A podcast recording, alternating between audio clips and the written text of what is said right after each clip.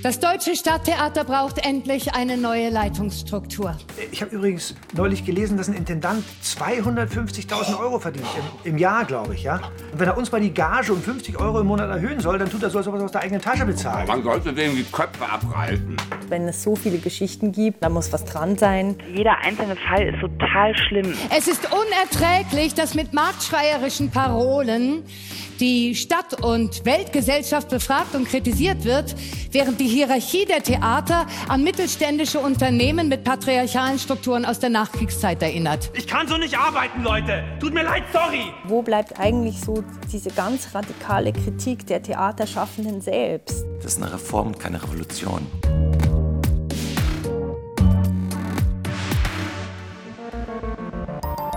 Der Theaterpodcast von Nachtkritik.de und Deutschlandfunk Kultur.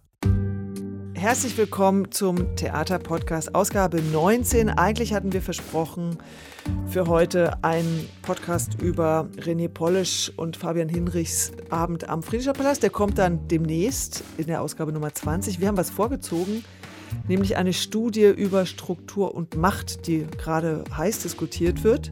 Eine Studie mit erschreckenden Ergebnissen zu den Arbeitsbedingungen an deutschen Theatern, Stichwort Machtmissbrauch, Stichwort prekäre Arbeitssituation und so weiter. Wir sprechen heute mit ganz verschiedenen Leuten darüber, nämlich mit dem Autor der Studie. Mit Thomas Schmidt, der ist ehemaliger Geschäftsführer am Deutschen Nationaltheater in Weimar gewesen und heute Professor für Theater- und Orchestermanagement in Frankfurt am Main. Wir haben zu Gast gleich Eva Löbau, Schauspielerin, seit einem Jahr fest im Ensemble der Münchner Kammerspiele, bekannt auch als Tatortkommissarin seit 2017 im Schwarzwald-Tatort des SWR. Wir sprechen mit Katrin Mädler, Co-Vorsitzende der Intendantengruppe im Deutschen Bühnenverein und leitet das Landestheater in Schwaben.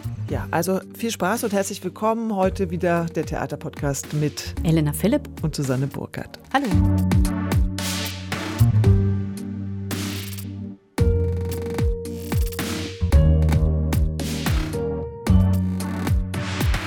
Als wir den Podcast gestartet haben, war gerade MeToo am Theater im Gange. Genau, dann gab es Burning Issues, das Treffen der mhm. Theaterfrauen, wo man sich das erste Mal verständigt hat, wie können wir uns denn besser zusammenschließen, um unsere Interessen zu vertreten. Genau, wir haben dann okay. einfach so viele von diesen Skandalen begleitet. In Wuppertal, in Halle, in Schwerin.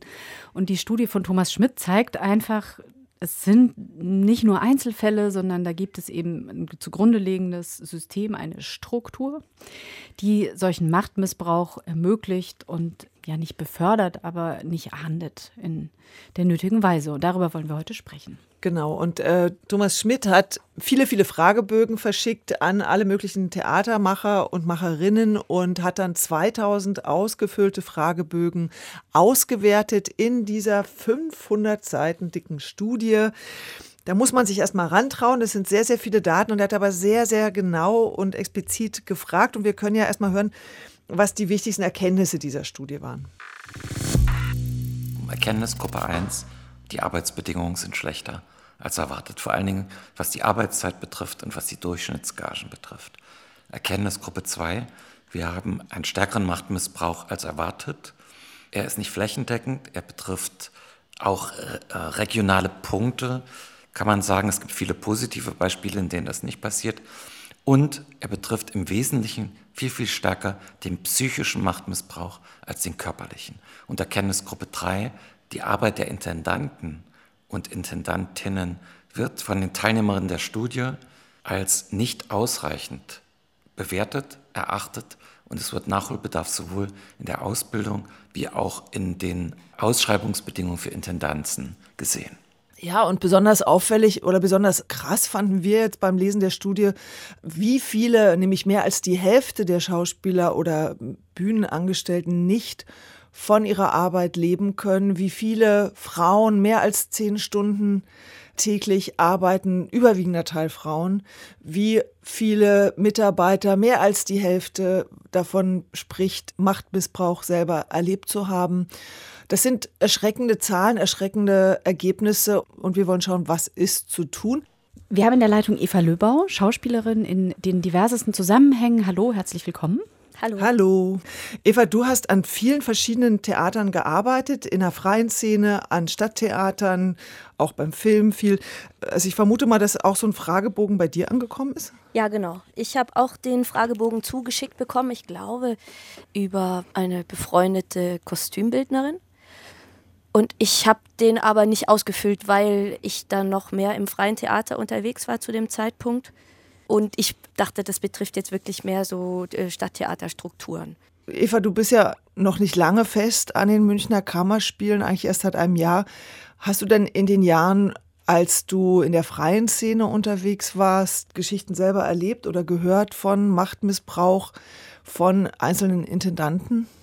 Also ehrlich gesagt hatte ich dann gar nicht so viele Freunde und Freundinnen aus äh, Stadttheatern, weil oder Staatstheatern, weil ähm, das merke ich ja jetzt auch, diese Beschäftigung einen ja dann so total schluckt, sodass dass da außerhalb dessen gar nicht mehr so viel los ist. Diese Berührungspunkte zwischen Freiheitsszene und Stadt- und Staatstheater, die, die sind echt relativ neu. Und also meine Clique oder meine, äh, mein Freundeskreis hat sich dann doch, also wenn er sich beruflich speist, dann doch eher aus der freien Szene zusammengesetzt. Das war jetzt elegant die Antwort umspielt. nee, und ich selber habe ich kenne gar also, keinen. ich kannte wirklich, nee, ist nicht umspielt, ist, ist, die, ist wahr. Bei mir war es so, dass von der Schauspielschule kommend äh, dann in ein kleines Stadttheater zu kommen. Also ich habe, ich das war auch eher so ein Zufall, dass ich da in diesem Stadttheater gelandet bin. Da habe ich halt dann gleich äh, gemerkt, dass das eben ein System ist, das sich so selber trägt, wie auch oft Fernsehen oder so, dass sich halt so selber speist und dass es da ganz viel grundloses Theater gibt. Und das hat mich äh, erschreckt, eben, dass man einfach dann Nachtasyl spielt, ohne dass man jetzt einen konkreten Anlass äh, sucht oder, oder, oder, sich auch irgendwie Fragen dazu stellt, warum, warum spielen wir das jetzt, sondern es ist einfach Grund genug, dass es dieses Stück gibt und dass man, dass es dann eine Übersetzung gibt und dass, was weiß ich, genügend Schauspieler, Schauspielerinnen vorhanden sind, die das darstellen können und so. Und dann habe ich eben sofort gemerkt, dass das etwas ist, was äh, damit kann ich nicht alt werden. Also es war gar nicht das, was jetzt in der Studie hauptsächlich kritisiert wird, ähm, also die Arbeitsbedingungen oder die Nichtgleichberechtigung der Frauen. Das ist ja für Thomas Schmidt das überraschendste ja. Ergebnis gewesen, sondern tendenziell eher eine inhaltliche Orientierungslosigkeit oder Beliebigkeit? Ja, ja, so empfand ich das. Oder dann es wurde mir halt so klar, dass also meine Ausbildung war halt total darauf ausgerichtet. Ich war am Reinhard-Seminar in Wien, dass das Ziel ist, an Stadt- und Staatstheatern angenommen zu werden. Und auch ähm, als Studentin hatte ich da bestimmt auch noch so eine Borniertheit. Also immer wenn ältere, ehemalige äh, Studenten, Studentinnen mal der Schule einen Besuch abgestattet haben und wenn die dann nicht am Burgtheater oder nicht in Hamburg am Schauspielhaus oder sonst wo waren, dann, dann waren das für mich schon gescheiterte Leute. Und aus dieser Borniertheit musste ich mich, also wurde ich halt sofort befreit, weil ich ja sofort gescheitert bin.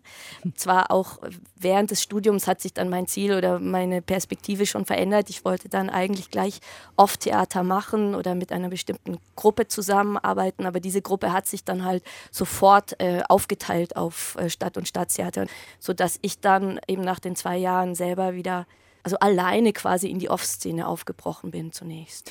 Ist das vielleicht ja. was, was in der Ausbildung für junge Schauspielerinnen und Schauspieler fehlt, nämlich diesen Weg zu weisen von vornherein, äh, es ist nicht das einzig Seligmachende, an Stadt- und Staatstheater zu gehen, sondern es gibt auch diese freie Szene, okay, die ist vielleicht geprägt von sehr wenig Geld und von sehr viel Selbstausbeutung, aber das als eine Option zu sehen, wo man diese ganzen Ideale, die sich, glaube ich, in der Zeit des Studiums ja auch ansammeln, sammeln und die man dort leben kann noch, wo die noch da sind, dass man sagt, ich kann das mit in meine Arbeit nehmen und das kann ich möglicherweise an Stadt- und Staatstheatern eben nicht. Ich glaube, das hat sich ja inzwischen auch geändert. Ich glaube, das hat sich geöffnet. Es war einfach bei mir an der Schauspielschule so, dass das so das Einzige, da war ja noch nicht mal Film irgendeine Perspektive, sondern nur ein Störfaktor. Die Ausbildung hat sich darum überhaupt gar nicht gekümmert. Um diese Ausbildung habe ich mich dann, als ich unzufrieden war am Stadttheater, selbst gekümmert sozusagen, indem ich dann mit Studierenden von der Ludwigsburger Filmakademie angefangen habe, Projekte zu machen. Also dieses, äh, was ist Selbstausbeutung oder so, das ist ja etwas, was mm, erst so nach und nach ins Bewusstsein kommt. Am Anfang habe ich das ja gesucht, dieses Arbeiten ohne Ende und ich fand das eben unangenehm. Ein Kollege bei mir da am Stadttheater in Pforzheim, der war ähm, in der Gewerkschaft und der hat sehr stark eben darauf geachtet, dass die Probenzeiten eingehalten werden. Und ich fand das damals irgendwie absurd. Dachte, jetzt ist man so, jetzt arbeiten wir da an der Lösung oder wir wollen da weiter proben und so. Das, da, also das, das war jetzt auf jeden Fall, gehörte ich auch zu denen, die, oder ich gehöre ja auch immer noch dazu, die mehr als zehn Stunden am Tag arbeiten. Jetzt ist das ja ein Ergebnis der Studie, dass das vorrangig Frauen sind, interessanterweise, die mehr als zehn Stunden arbeiten. Jetzt könnte man natürlich eigentlich argumentieren, sagen, es ist ein künstlerischer Beruf. Wenn es mich fasziniert und ich dafür brenne, dann überziehe ich halt auch die Arbeitszeit und das vergleiche nicht, weil ich sage, es, ist, es macht mir ja auch Spaß. Naja gut, wenn man jetzt aber in der Stadttheaterstruktur arbeitet oder so, das, das merke ich halt jetzt. Was dann sozusagen der Stress ist, ist ja, dass die Gründe weiterzuarbeiten, die werden dann ja oft von außen an einen als Bitte herangetragen. Zum Beispiel könntest du da noch diese Lesung mitmachen oder ich weiß nicht, unser Gespräch ist das jetzt auch Arbeit. könntest du jetzt, du hast heute Abend zwar Vorstellungen, aber könntest du jetzt ähm, noch für diesen Podcast diese dieses Gespräch führen und so. Ja. Und zack, ist man da drin. Also ich habe dieses Gespräch ja zum Beispiel angenommen, weil ich so einen inneren latenten Vorwurf habe, ich kümmere mich zu wenig politisch um was, was mit Theater los ist. Und dachte, ja, so zwinge ich mich dazu, mich damit auseinanderzusetzen. Wir freuen uns, dass Sie sich ein bisschen gezwungen haben. ich überwinde mich. Vielleicht können wir ja einfach tatsächlich jetzt mal in die Studie reingucken. Also, weil ich jetzt auch gleich bei dem Einstieg dachte, ah, da ist wieder dieser Mythos der freien Szene, in der alle so selbstbestimmt arbeiten. Ähm, es haben 30 Prozent der Antworten an Thomas Schmidts Studie sind aus dem freien ah, ja, okay. Bereich. Also, es ist gar nicht so da ein marginaler Anteil. Dann wir haben Thomas Schmidt ja schon gehört. Wir haben ihn beide zu Hause besucht, Susanne und ich, und haben mit ihm ein langes Gespräch geführt. Wir können ja jetzt mal reinhören und ähm, reden danach mit dir weiter, Eva, wie du das einschätzt. Ihre Studie kommt zu einem Zeitpunkt, wo ich das Gefühl hatte, seit 2015 haben wir eine Debatte um MeToo, wir haben Debatten um Machtmissbrauch, wir haben einen offenen Brief am Burgtheater von Mitarbeitern gegen den früheren Intendanten Matthias Hartmann. Wir haben äh, Burning Issues, Frauen, die sich sozusagen darauf aufmerksam machen, dass ihre Position am Theater eine schwierige ist, dass die Machtposition meistens an die Männer gehen. Also kurzum, ich hatte das Gefühl, es tut sich doch jetzt eigentlich schon was. Ah, da schütteln Sie gleich den Kopf. Es tut sich gar nichts? Es tut sich wenig. Also ich setze ja die Studie nicht nach, sondern die Studie hat ja begonnen, als es angefangen hat mit MeToo. Sie müssen überlegen, ich arbeite an sowas zweieinhalb bis drei Jahre. Und ich habe nach Theaterkrise und Reform gehofft, dass etwas kommt, aber es kommt nichts. Also die ganzen Diskussionen, die auch das Ensemble-Netzwerk mit dem Bühnenverein hat, sind fruchtlos. Ich habe das Gefühl, das Ensemble-Netzwerk wird systematisch hingehalten. Die Gagen müssen sowieso erhöht werden. 2000 ist ein Witz für Akademiker. Wenn eine Person in der Verwaltung mit akademischem Abschluss 3400 verdient und die junge Schauspielerin, die den ganzen Laden rockt, 2000 verdient und sie dann noch so ein freundliches Händeschütteln oder einen Blumenstrauß kriegt, das geht aus meiner Sicht nicht. Und deswegen habe ich die Studie auch nachgesetzt, weil ich das Gefühl hatte, dass ich bestimmte Dinge noch nicht ausreichend zugespitzt habe, um auch die Medien, aber auch die Menschen in den Theatern für das Thema zu sensibilisieren. Jetzt kommen plötzlich alle aus ihren Schneckenhäusern und sehen, ah, in meinem Laden stimmt was nicht. Also in dem Laden, in dem ich arbeite. Und das finde ich gut. Und da ist die Studie sicherlich ein Baustein, um das so ein bisschen zu, auch zu untermauern, finde ich. Was diese ähm, Teilnehmenden erklären oder erzählen und da zurückgespielt haben, was Thomas Schmidt, der lange schon in diesem Bereich arbeitet und forscht, offenbar tatsächlich nochmal umgehauen hat, ist einfach, in welchem Ausmaß das passiert und wie sehr das alltäglich ist. Also nicht nur zu diesem ersten Punkt die Arbeitsbedingungen, dass eben viele von den Schauspielerinnen und künstlerischen Mitarbeitern sehr prekär leben. Also mhm. ähm, ganz großer Teil verdient unter 2000 Euro brutto und antwortet irgendwie, er kann kaum oder nicht davon leben, von seinem Hauptjob. Ja. Und dann natürlich auch die Drohung der Nichtverlängerung, dass man einfach einfach, obwohl man fest angestellt ist, ja eigentlich immer nur für ein Jahr angestellt ist und dann wieder verlängert wird oder eben aus sogenannten künstlerischen Gründen nicht verlängert wird. Ja, ich wurde jetzt auch mhm. nicht verlängert, jetzt beim Intendanzwechsel von Lilienthal zu Mundel. Kannst, ist das mhm. eigentlich ein Problem? Das wird ja immer wieder angesprochen, dass diese Nichtverlängerung, die ja sozusagen mit jedem Intendanzwechsel im Raum steht, auch natürlich dazu führt, zu einer gewissen Drucksituation für die Schauspieler, die vielleicht ihre Familie in der Stadt haben, mhm. da gerade angekommen sind, eine Wohnung gefunden haben und wissen, im nächsten Jahr kommt eine neue Intendantin, ein neuer Intendant und wenn ich mich dann unbequem bewege oder ich dem einfach nicht passe, bin ich wieder raus. Das ist ja schon eine Form von Abhängigkeit, die. Also, das ist total, also jetzt bei mir, also es ist wirklich eine Ausnahmesituation, weil ich vielleicht auch eine große Unabhängigkeit, also gespiegelt habe oder so. Aber auf jeden Fall, also das kenne ich jetzt sehr gut aus Erzählungen von Kollegen, Kolleginnen mit Familie. Auch zum Beispiel in Basel findet ja jetzt auch Intendanzwechsel statt. Und da kenne ich Erzählungen eben von meinem Kollegen, der jetzt mit seiner Familie irgendwie sich äh, ja auch ein neues Theater suchen muss, einen neuen Wohnort und so weiter. Aber es ist ja also diese Bandbreite. Also als neuer Intendant komme ich irgendwo hin und sage, ich will natürlich hier auch meine künstlerischen Handschriften in das Theater einbringen und dann will ich halt nicht die Garde von schon da seienden Schauspielern haben, weil ich will vielleicht was ganz anderes in eine ganz andere Richtung, mhm. auch ästhetisch oder so.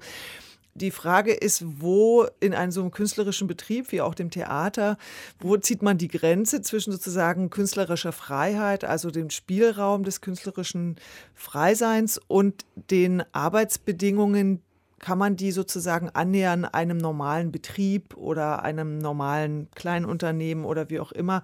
Muss man das, weil man öffentlich subventioniert ist? Also in diesem Spektrum bewegt sich das ja oft, wo man sagt, also wenn ich dann alles bis ins Allerkleinste geregelt habe, kann ich dann überhaupt noch Theater machen? Tja, also ich meine, das ist halt äh, einerseits in dieser Struktur dieser feststehenden Häuser ist ja, glaube ich, irgendwie das so angedacht, dass dann immer wieder so neue Truppen da einziehen und die andere Truppe zieht aus.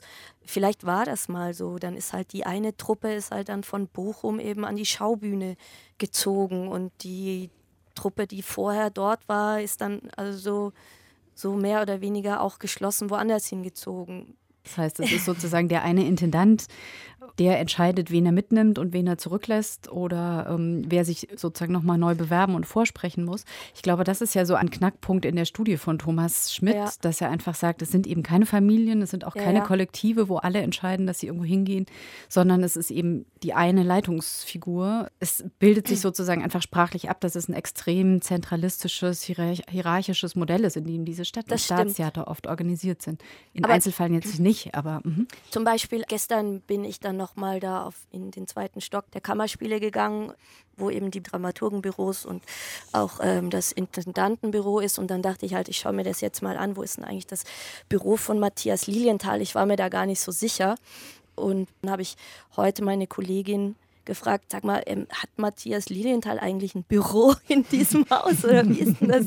Ich bin mir da nicht so sicher. Oder ist das dieser große Versammlungsraum, der nämlich hinter diesem Büro, wo gestern die Dramaturgen, Dramaturginnen saßen, ist und so. Und dann ähm, hat sie gesagt, nein, nein, das ist also da, wo die drei saßen, das ist schon sein Büro. Aber früher bei den anderen Intendanten war dieser, was jetzt der große Versammlungsraum ist, mit so einem Tisch, wo alle Platz haben können, das war mal das Intendantenbüro. Also das ist ungefähr so ein 40 Quadratmeter Büro. Und davor war wahrscheinlich halt so das Büro der Sekretärin und da sitzt er, wenn er anwesend ist und äh, wenn er nicht anwesend ist, dann sitzen da auch die Assistenten oder Assistentinnen und ähm, machen da ihre Arbeit.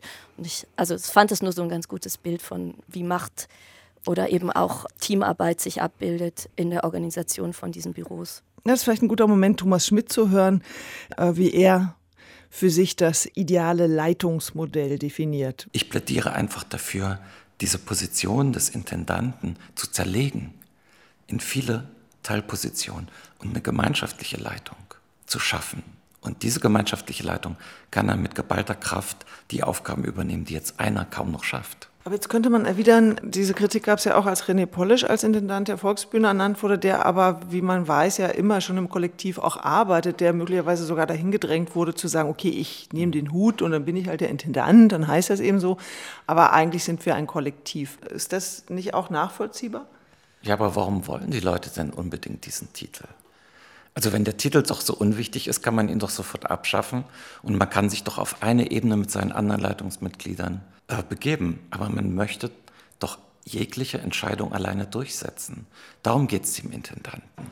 Wenn von 1966 55 Prozent sagen, sie sind von Machtmissbrauch konfrontiert, und zwar in erheblicher Weise, dann hat das Theatersystem doch latent ein Problem. Ich sage nicht flächendeckend, aber doch schon in einer Weise, in der man sich damit befassen muss. Und der Grund dafür liegt unter anderem eben in diesem Theatersystem, wie es geschaffen ist durch den Intendanten. Mir fehlt, glaube ich, jetzt gerade so ein bisschen die Struktur, die ja bei Ihnen auch im Titel steht. Es gibt ja auch mal die Seite der Politik, die zum Beispiel in Berlin eine Ausschreibung macht und sagt, wir suchen einen Intendanten für die Volksbühne. Das heißt, man hat einen Posten, der zu besetzen ist. Das ist dieses, wie Sie ja sagen, das alte System, das Hergebrachte. Das heißt, es muss ja auch auf Seiten der Politik sehr viel passieren. Plus, um dieses System zu retten, muss da ja enorm Geld reinfließen. Und eigentlich ja. ist es ja über die letzten Jahre und Jahrzehnte genau im Gegenteil gewesen. Es wurde extrem viel Geld abgeschafft. Es geht auch immer wieder um Existenzen von einzelnen Häusern. Das heißt, dieses System produziert oder existiert ja auch unter dem enormen Finanzdruck. Ja. Also wenn man jetzt sagt, ich spalte in Intendantenposition auf und habe dann irgendwie vier Leitungskräfte, die für unterschiedliche Bereiche zuständig sind, das kann man unter den jetzigen Maßgaben ja gar nicht finanzieren. Und es ist auch die Frage, wie man argumentieren würde mit dem zusätzlichen Besucherrückgang, dass die Politik da irgendwie aufstockt. Also ja. Aber ich sehe das nicht so, dass schauen Sie, sagen wir mal, ein Haus hat einen Intendanten, eine Chefdramaturgin, einen Betriebsdirektor, einen Schauspieldirektor und einen technischen Direktor und eine Marketingdirektorin. Ja, ist ja meistens so, eine Frau und fünf Männer, leider. Und dann könnte man doch sagen, der Intendant ist fortan der künstlerische Leiter und leitet zusammen mit den anderen sechs. Und die Gehälter bleiben gleich. Es kostet keinen einzigen Cent mehr. Die Politik müsste durch den Bühnenverein aufgefordert werden, stärker Teambewerbung zu forcieren. Das heißt, die Volksbühne hätte die Chance gehabt zu sagen, lass doch mal eine Teambewerbung zu. Aber dazu muss es auch vom Bühnenverein ganz offizielle Gespräche geben. Und diese ganzen Ausschreibungen müssen auch offiziell stattfinden. Es kann nicht sein, dass ein Kultussenator hier in der Stadt Berlin alleine entscheidet, wer mal Intendant wird. Das muss ein Team von Leuten sein, die auch gar nicht so große eigene Interessen daran haben, wer das wird. Wissen Sie, das kann ja auch jemand sein, der vielleicht unbequem ist. Aber so sucht sich der Kulturpolitiker immer denjenigen, der ihm am nächsten ist.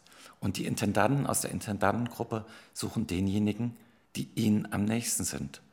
Und dadurch entsteht dieses Karussell, in das man einmal aufgesprungen immer weiter und weiter und weiter fährt, bis man mit 85 davon runterfällt.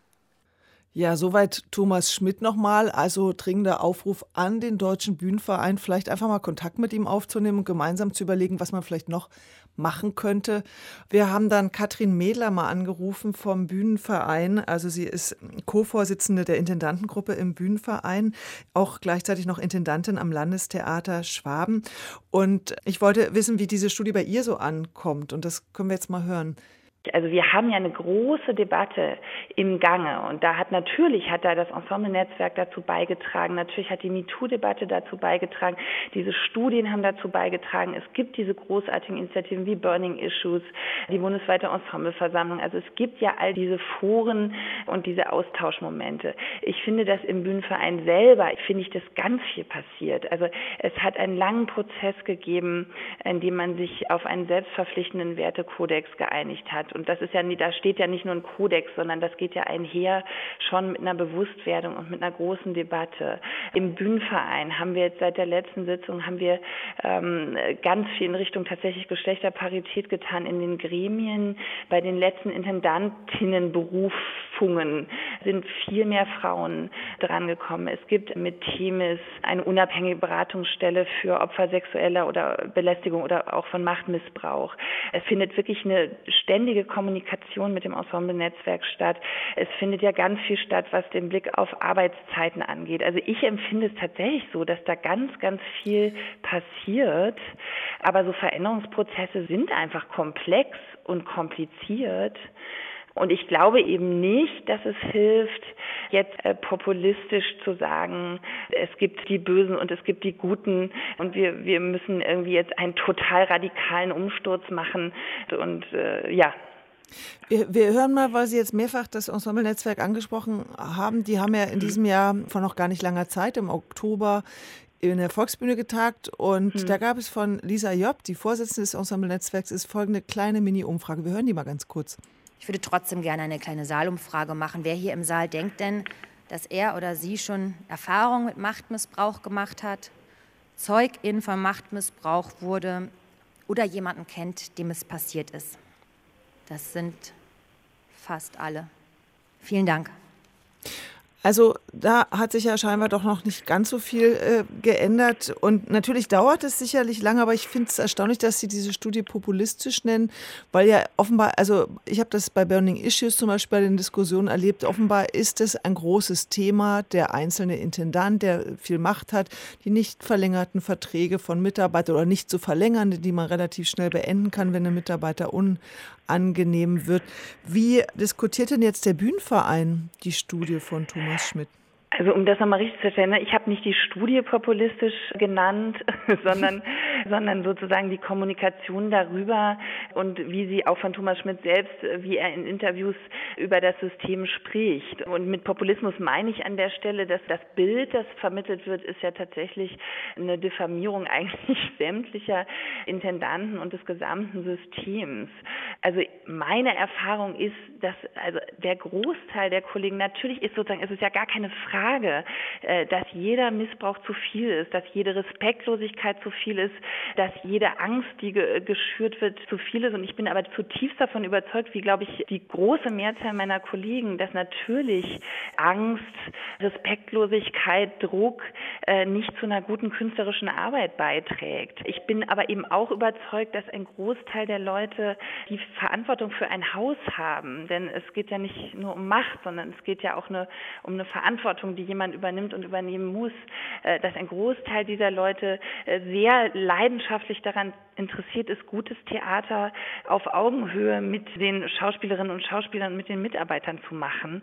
Also was ich mit Populismus auch meine, ist eben klar solche Umfragen, wie Sie gerade beim Ensemble Netzwerk zitieren, nochmal. Natürlich ist jede Erfahrung äh, total unerfreulich und, und unschön, aber sozusagen von einzelnen Erfahrungen wirklich auf ein komplettes System zu schließen, ich weiß nicht, ob das wirklich der Wahrheit entspricht. Thomas Schmidt hat dazu Folgendes gesagt. Also die letzten fünf Intendanzen, die in Deutschland vergeben worden sind, sind an Männer gegangen. Ja, die letzte war, äh, glaube ich, Stefan Merki in Cottbus, interessanterweise.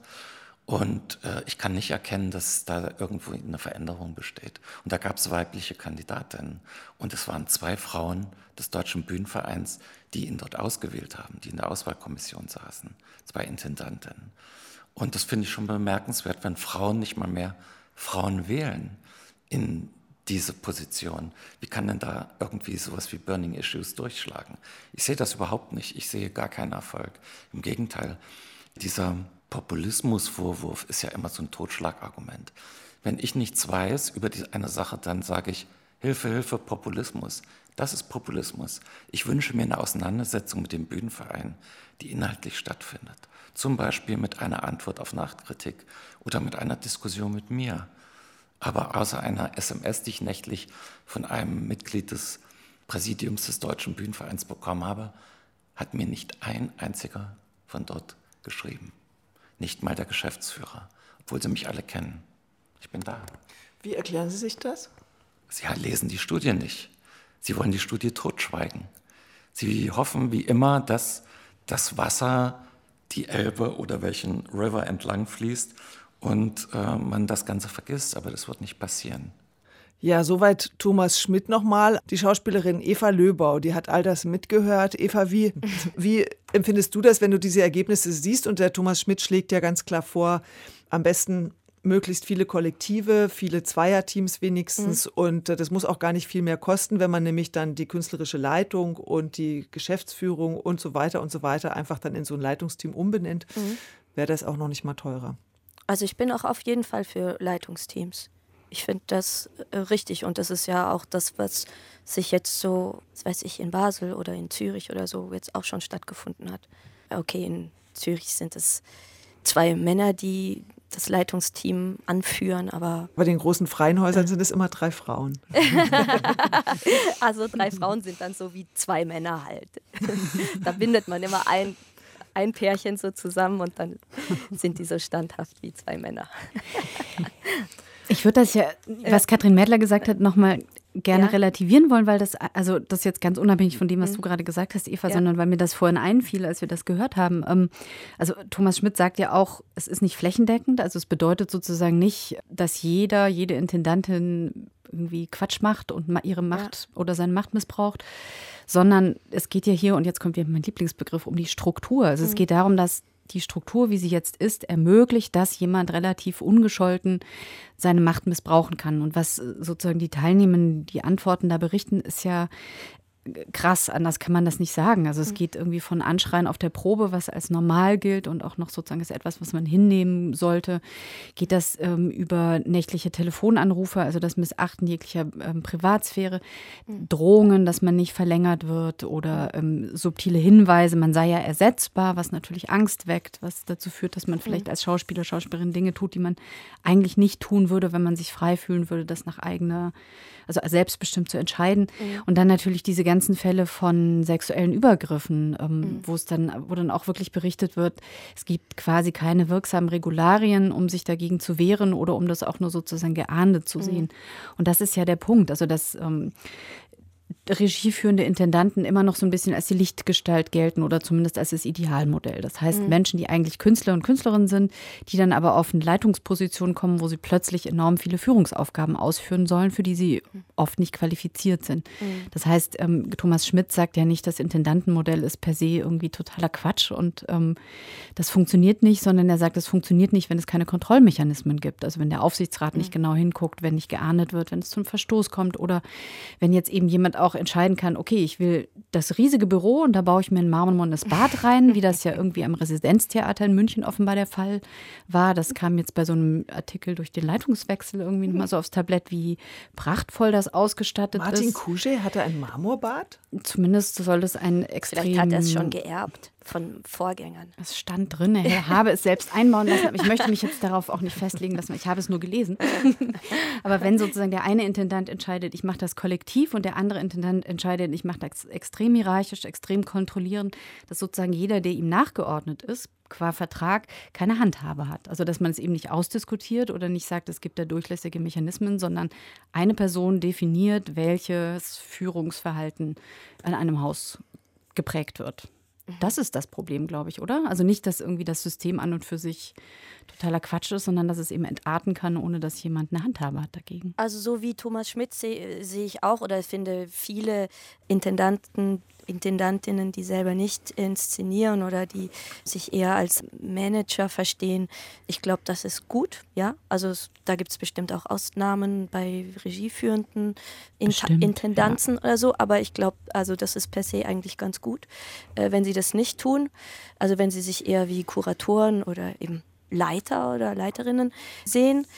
Und aus meiner Selbstverwaltungszeit, also wenn ich in der freien Szene arbeite, weiß ich ja auch, dass also mein Talent, Stücke zu entwickeln, wesentlich größer ist als das Stück dann zu promoten oder zu vertreten oder die Abrechnungen und, und solche Sachen zu machen.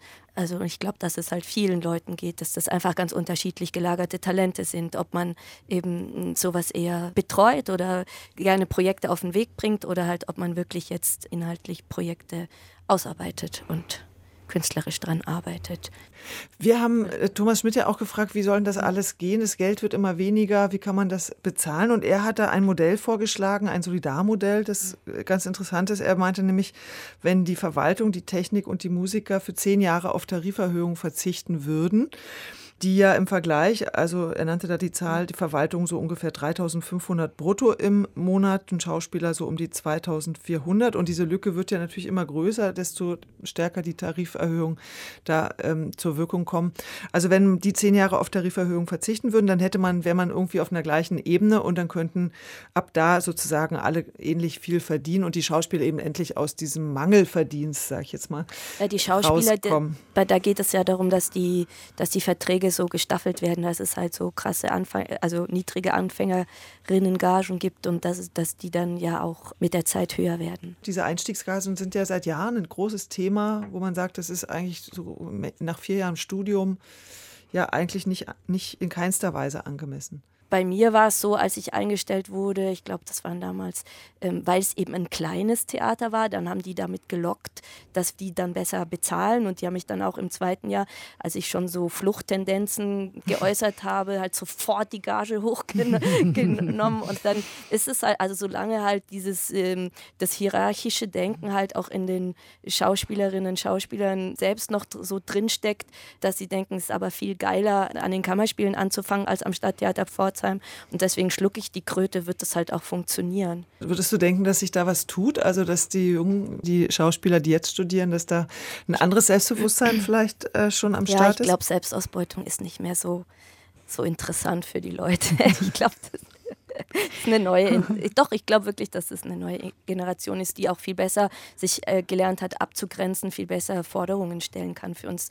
Äh, also und ich glaube auch, dass das bestimmt auch eine weibliche Schwäche ist, dass ich erst seitdem mich in Gagenverhandlungen eine Agentin vertritt, halt auch die Gagen bekomme. Ich habe mich da ehrlich gesagt überhaupt nicht darum gekümmert. Ich habe für mich eigentlich immer Arbeit und Verdienst total entkoppelt.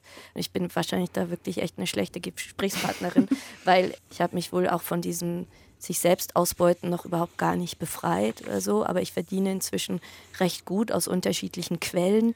Und ich habe meine mm, super Theaterprojekte für ganz wenig Geld gemacht und auch super Filmprojekte, die ich bis heute auch noch für ganz wenig Geld mache und mache dann halt so eine Mischrechnung, dass dann andere Projekte mir mehr Geld bringen müssen. Also ich war halt nie so lange Zeit am Stadttheater.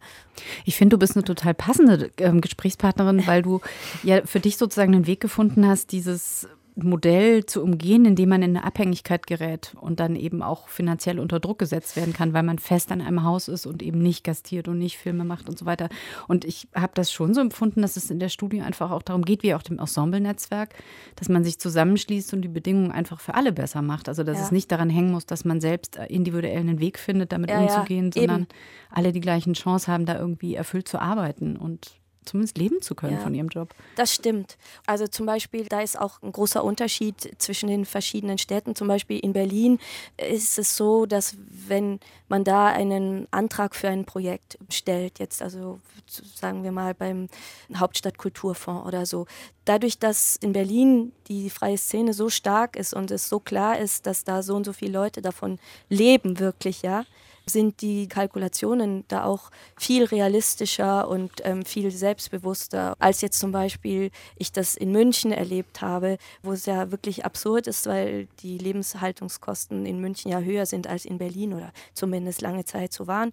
Aber meine Scheu, wenn ich mit meiner Gruppe in München einen Antrag gestellt habe ans Kulturreferat, habe ich äh, von vornherein also uns äh, geringere Gagen reingeschrieben, weil ich mich das, oder zunächst mal, äh, weil wir uns das einfach nicht getraut haben, weil wir dann dachten so, oh, wenn wir so und so das jetzt berechnen, dann, dann kriegen wir diesen Antrag auf jeden Fall nicht durch. Und erst als wir dann mit einer jüngeren Produktionsleiterin zusammengearbeitet haben, die dann gesagt hat, Schluss mit der Selbstausbeutung und dann halt da mal ähm, realistische Zahlen reingeschrieben hat, weil man irgendwie in München lange Zeit davon ausging, dass sowieso die Leute nicht davon leben, in der freien Szene zu arbeiten.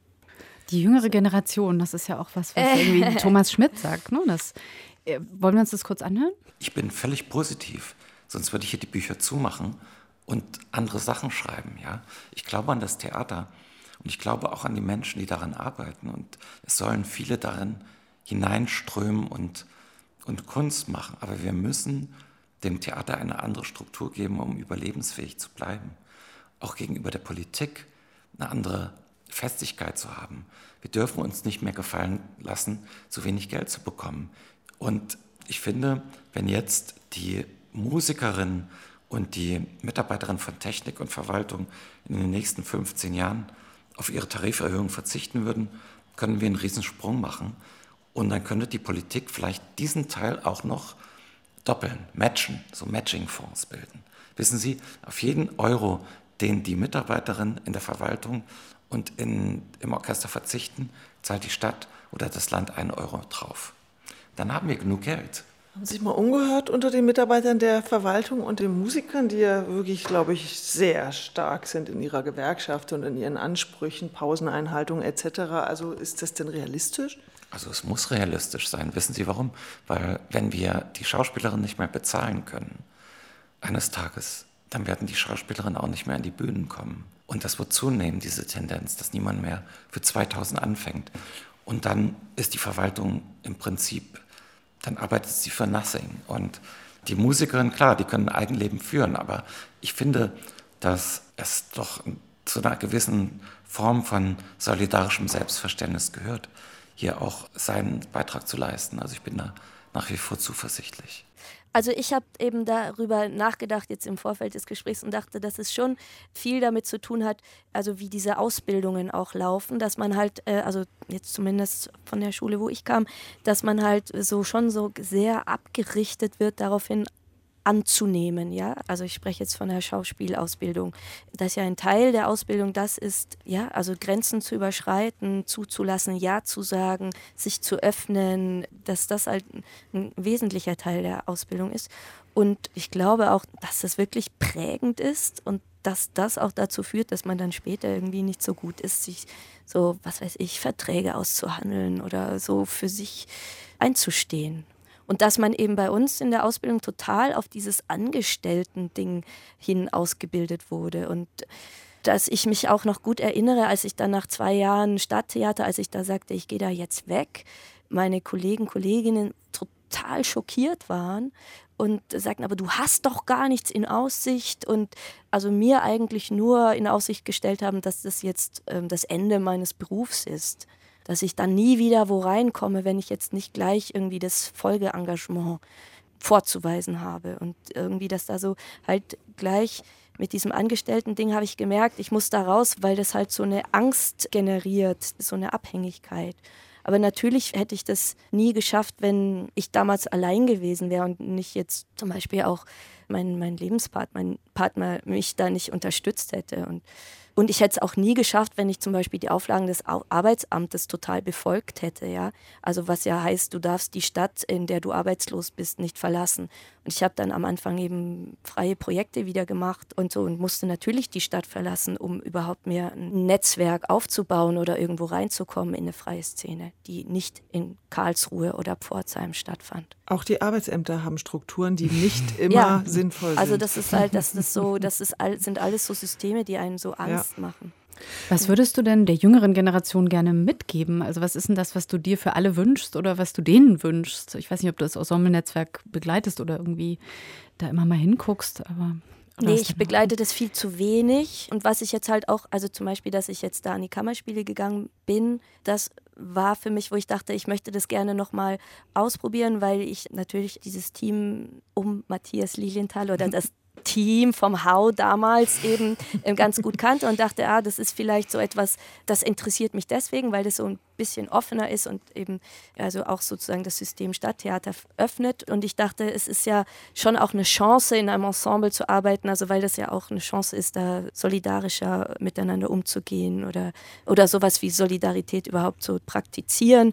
Das hat mich interessiert und ich habe dort jetzt auch Leute getroffen, wo ich dachte, die haben eben nicht so viel Angst. Die haben nicht so Angst, auch wenn sie sagen, das ist so Missstand, dass, was weiß ich, zum Beispiel eine Inszenierung ist, hat Premiere und gleich am nächsten Tag fängt dann das neue Stück an, also die Proben zum neuen Stück oder die Premiere ist eine Woche nachdem ich eigentlich schon das neue Stück ähm, proben sollte oder so. Das sind ja dann auch so Missstände oder so Überforderungen oder wo, dann, wo man dann sagt, das ist vielleicht Ausbeutung. Aber das wird dann auch thematisiert. Das heißt nicht, dass es dann auch gleich verbessert wird. Ich glaube, das ist halt der Druck, in dem sich die Stadttheater heute bewegen. Das ist zumindest ein Modus, glaube ich, von jetzt äh, der Leitung an den Kammerspielen, dass sie halt äh, schwindende Zuschauerzahlen oder die Aufmerksamkeit dadurch kreieren, dass sie halt äh, viele, viele Projekte raushauen. Das heißt, der Ratschlag wäre den Mut zur Angstfreiheit? Nee, der Ratschlag ist halt, offen zu bleiben. Also es muss eben nicht das äh, Stadttheater sein, sondern man, also man, man muss halt überprüfen, was interessiert einen. Also warum bin ich Schauspieler, Schauspielerin geworden oder warum arbeite ich in dem Beruf und wie kann ich das selber machen auch. Also sich selber zusammenzuschließen zu Gruppen und sich selber seine Strukturen zu bauen, aufmerksam zu sein, wo sind Strukturen, wo ich vielleicht mitmachen möchte. Sowas. Mhm. Nicht nur darauf, also was ist jetzt am meisten angesehen bislang. Also. Vielen Dank, Eva Löbau in München. Wir haben heute im Podcast Nummer 19 gesprochen über Thomas Schmidts Studie Macht und Struktur im Theater. Und äh, wenn euch das gefallen hat, dann bitte weiterempfehlen diesen Podcast. Nächstes Mal, wie letztes Mal schon versprochen, geht es um Rene Polisch und Fabian Hinrichs und deren äh, Inszenierung am Friedrichstadtpalast in Berlin. Danke, dass ihr dabei wart. Das war wieder ganz schön mit dir, Elena. Vielen Ebenfalls, Dank. Susanne. Und mit unseren tollen Gästen. Eva Löbau. Thomas Schmidt. Und Katrin Mädler. Anregungen, auch Kritik, gerne an theaterpodcast.deutschlandradio.de.